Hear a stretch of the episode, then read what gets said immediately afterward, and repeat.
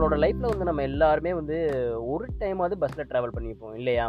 என்னைக்காவது ஒரு நாள் சிட்டி பஸ் இல்லைனாலும் லோக்கல் பஸ்ஸில் கண்டிப்பான முறையில் ஒரு நாளாவது நம்ம ட்ராவல் பண்ணியிருப்போம் அப்படி ட்ராவல் பண்ணும்போது நமக்கு என்னெல்லாம் ஞாபகம் வரும்? ஐயோ டிக்கெட் எடுக்கணுமே பஸ் கூட்டமாக இருக்குது இந்த மாதிரி சில விஷயங்கள்லாம் ஞாபகம் வரும். அப்படி டிக்கெட்டு அப்படின்னு யோசிச்சு பார்க்கும்போது கண்டக்டர் கண்டக்டர் அப்படின்னா அவங்கள அவங்களுடைய குணாதிசயம் பற்றி நம்ம யோசிச்சு பார்க்கும்போது ஒரு சில பேர் கோவப்படுவாங்க ஒரு சில பேர் வந்துட்டு ரொம்ப ஃப்ரெண்ட்லியாக பேசுவாங்க. ஆனால் மோஸ்ட்லி எல்லாருமே பார்த்தோம் அப்படின்னா டிக்கெட் கொடுக்குறதுல ரொம்பவே டென்ஷனாக இருப்பாங்க.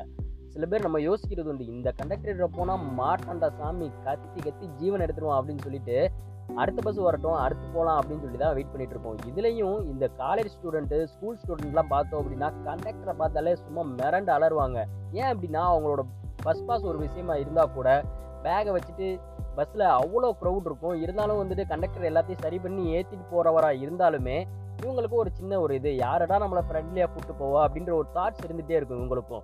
அதனாலவோ என்னவோ இந்த ஸ்டூடெண்ட்ஸ்க்கும் கண்டக்டருக்கும் சத்தியமாக ஆகவே ஆகிறது ஆனால் இப்படி இருக்கக்கூடிய ஒரு சூழ்நிலையில் பஸ் பாஸை பார்த்தாலே ஸ்டூடெண்ட்ஸ் மேலே எரிஞ்சு விழுகிற கண்டக்டர் முன்னாடி யாராவது ஸ்டூடெண்ட்ஸை வந்து ஃப்ரெண்ட்லியாக கூப்பிட்டு போவாங்களா அப்படின்னு கேட்டால் கண்டிப்பாக ஒருத்தர் இருக்காரு. அவர் தான் நம்ம கலையரசன் சார். சென்னை அரக்கோணம் சோழிங்கிற வழித்தடத்தில் சுமார் பத்து வருஷத்துக்கு மேலே கண்டக்டராக ஒர்க் பண்ணிட்டு இருக்கக்கூடியவர் தான் இவர். இவருக்கும் அந்த ஏரியா ஸ்டூடெண்ட்ஸுக்குமே ஒரு நல்ல பாண்ட் இருக்குது அப்படின்னு சொல்லலாம். ஏன்னா ஸ்டூடெண்ட்ஸ் மேலே அவ்வளோ அன்பு வச்சிருப்பாராமா?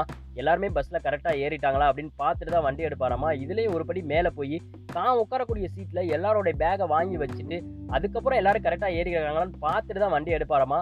அந்த அளவுக்கு நல்லுறவு படித்தா நம்ம கலையரசன் சாருக்கு நம்ம வாக்ஸிட் சார்பாக ஒரு நன்றியை தெரிவிச்சிருக்கலாம்.